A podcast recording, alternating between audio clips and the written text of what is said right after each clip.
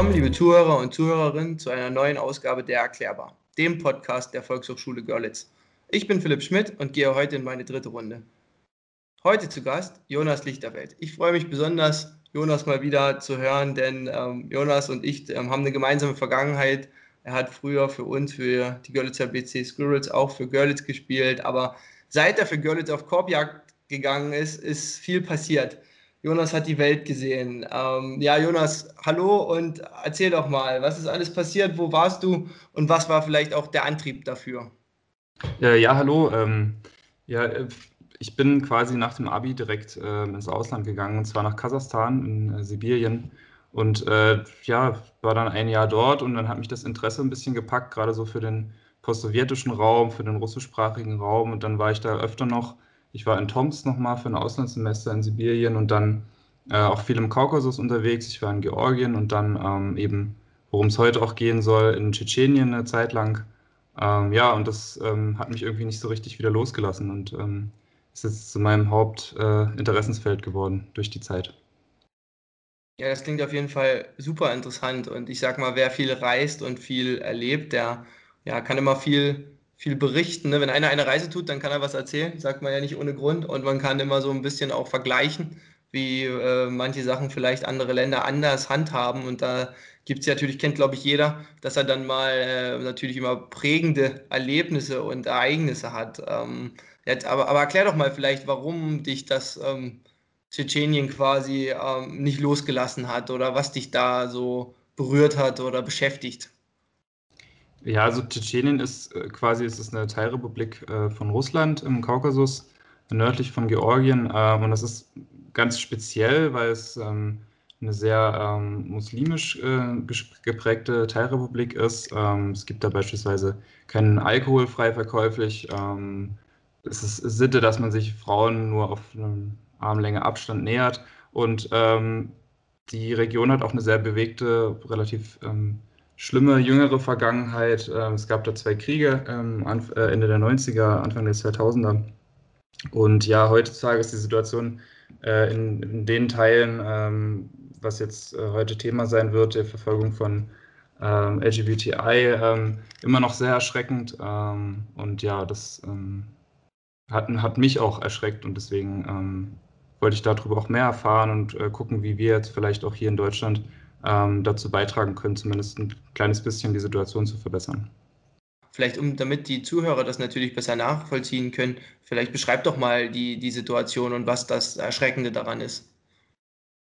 Also ich ähm, bin 2017 ähm, zum ersten Mal nach Tschetschenien gereist, ähm, hatte da nicht als super viele Berührungspunkte. Allerdings äh, muss man dazu sagen, ich bin im Herbst 2017 dahin. Äh, Im Frühjahr 2017 begann die erste Welle von Verfolgung von ähm, Homosexuellen, vor allem von homosexuellen Männern. Ähm, und die wurden dort quasi ähm, auf der Straße äh, weggefangen, die wurden in Wohnungen gelockt äh, über äh, Chats, wo denen vorgegaukelt wurden, äh, dass sie sich da mit anderen Männern treffen. Ähm, und die wurden dann verhaftet, äh, wurden eingesperrt, wurden gefoltert, wurden ähm, teilweise auch getötet, ähm, wurden ihren Familien ausgeliefert. Äh, man muss dazu sagen, dass in Tschetschenien neben der russischen Rechtsprechung noch ähm, so eine semi-offizielle Rechtsprechung gibt, äh, so ein Scharia, ähm, Adat, das sind so, naja, semi-formelle Institutionen ähm, und dieser Familiengedanke, dieser Clan-Gedanke steht da noch sehr im Vordergrund und äh, deswegen ist es dann auch, ähm, diese, dieser Ehrgedanke, muss man auch dazu sagen, ist es dann äh, vermehrt zu, ähm, zu Ehrenmorden gekommen. Also diese Leute wurden an ihre Familien ausgeliefert, wurden von ihren Familien getötet. Ähm, genau, und ich bin dann quasi mitten in dieser ersten Welle da ähm, hingefahren, habe dann da auch ein Interview geführt mit einer betroffenen Person, die mir das ziemlich eindrücklich ähm, geschildert hat. Und ja, genau, so war ich vielleicht erstmal. Ja, das, das, das, das kann man sich, glaube ich, gar nicht vorstellen. Also wenn man ähm, jetzt äh, mit Deutschland das vergleicht und, und ich sage jetzt mal, klar ist der Moment, wenn man das wahrscheinlich seiner Familie ähm, sagt, für jeden unterschiedlich ähm, bewegend, ne, braucht man sicherlich Mut, keine Frage. Aber ähm, dass das dann natürlich in, in, derartige Ausmaße annehmen kann, das kann man sich, glaube ich, kaum äh, vorstellen. Also ich finde das ähm, verrückt. Und wenn ich im ähm, habe eine Statistik bemüht, ähm, im Vorfeld des heutigen Gesprächs, dass halt insgesamt 150 äh, Opfer gezählt werden dieser staatlichen Übergriffe seit 2017, was du da sagst. Und ähm, ja, aber wenn du sagst, du hast da selbst ein Interview geführt, ich, ich hoffe jetzt einfach mal, ich weiß jetzt nicht, ähm, was hat derjenige vielleicht erlebt oder vielleicht hat er auch, ähm, hat, ist er selbst Opfer gewesen von, von äh, in größerem Ausmaß oder, ähm, oder wie bist du überhaupt zu, dieses, zu diesem Interview vielleicht gekommen? Ähm, ja, also das war relativ äh, zufällig. So all, allzu genau auf die Details möchte ich jetzt nicht unbedingt eingehen, weil ähm, wir vielleicht später noch darauf zu sprechen kommen. Ähm, die tschetschenische Diaspora auch in Deutschland und Europa sehr gut vernetzt ist und ich da nichts äh, irgendwie in irgendeiner Form riskieren möchte. Der Person geht es heutzutage nach wie vor gut, soweit ich das äh, nachvollziehen kann. Ähm, allerdings kennt er einige äh, von, von seinen Bekannten, ähm, seinem näheren Umfeld, ähm, die Opfer geworden sind von, ähm, von diesen Kidnappings, von Folter.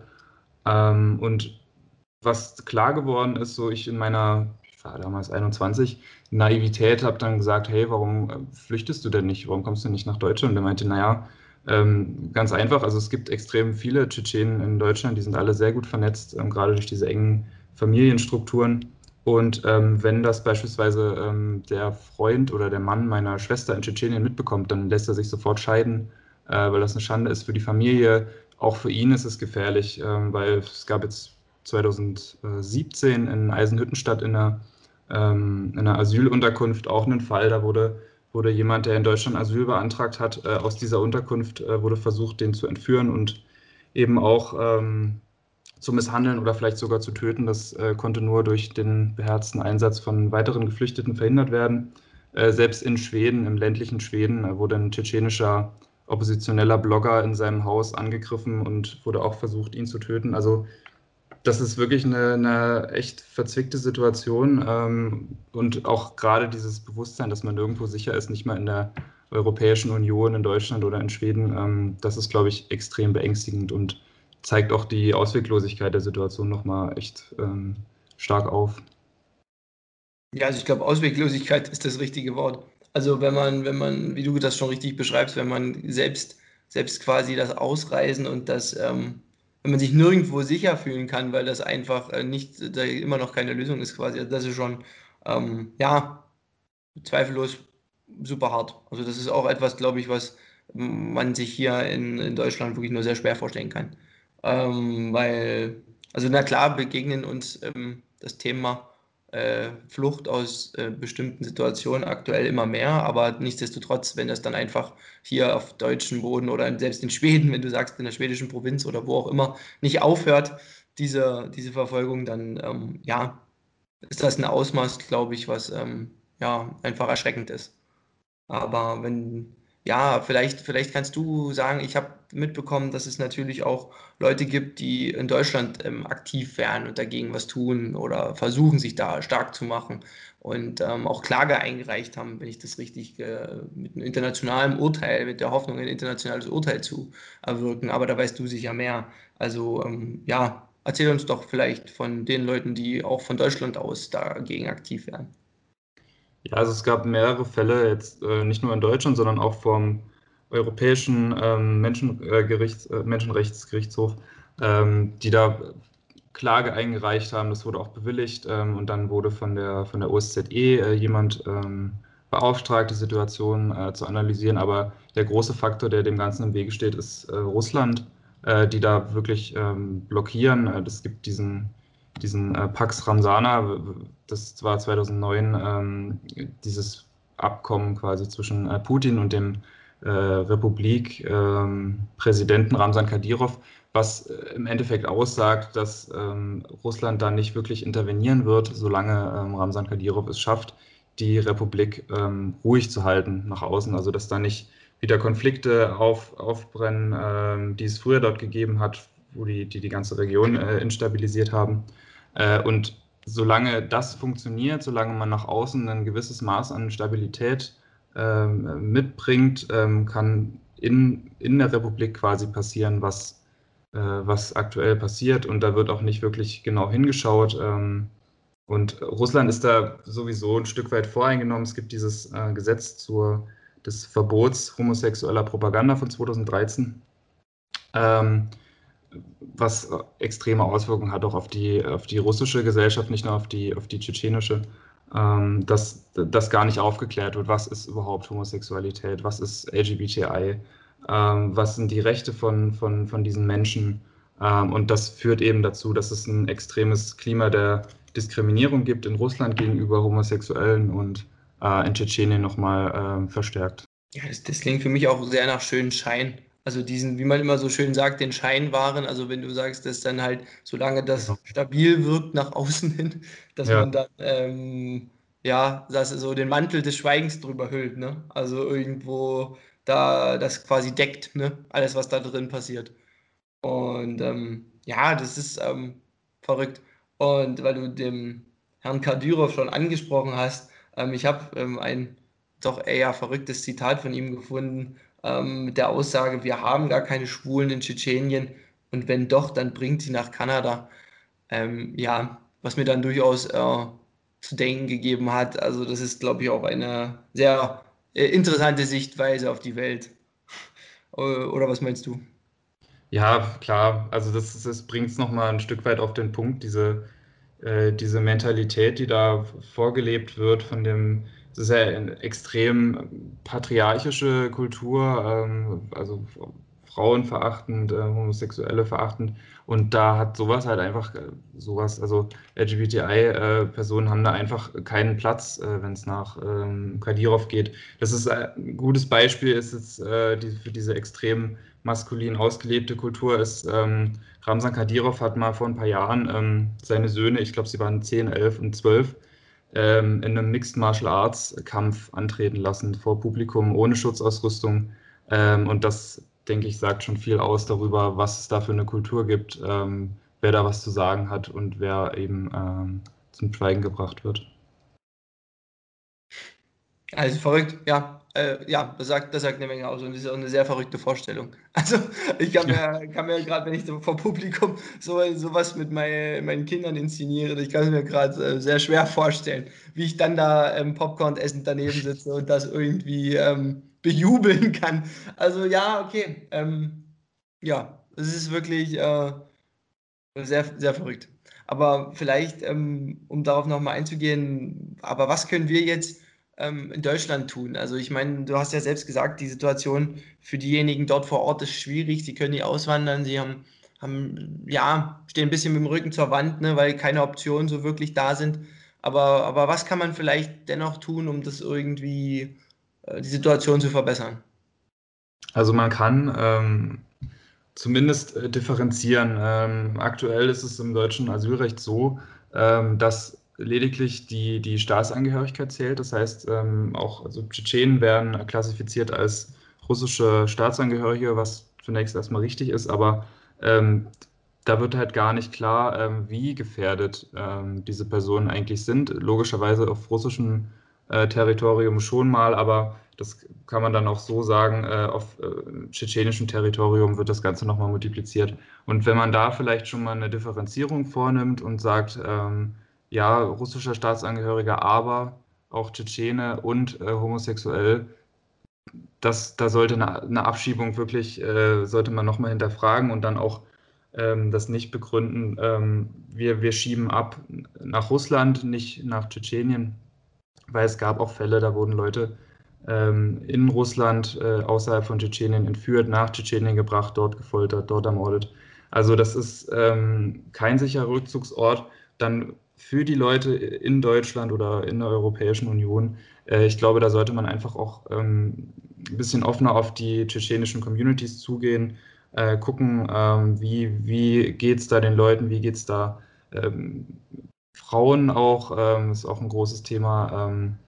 Und, und da ein bisschen, äh, bisschen schauen, wie kann man den Leuten irgendwie ein offenes Ohr schenken.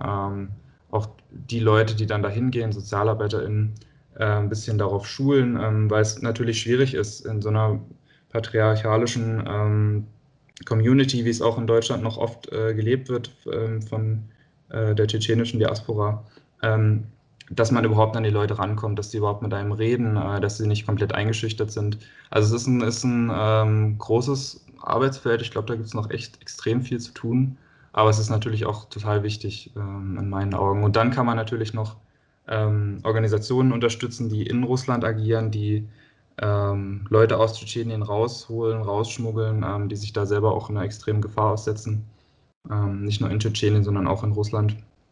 Ja, also das sind alles so Schritte, die man da gehen kann und vielleicht auch, dass man auf der internationalen Ebene diese Verfolgung noch mehr anprangert. Also das, es gab jetzt noch eine zweite Welle, ähm, wenn man davon sprechen kann, ist ja nicht wirklich abgebrochen im letzten Jahr.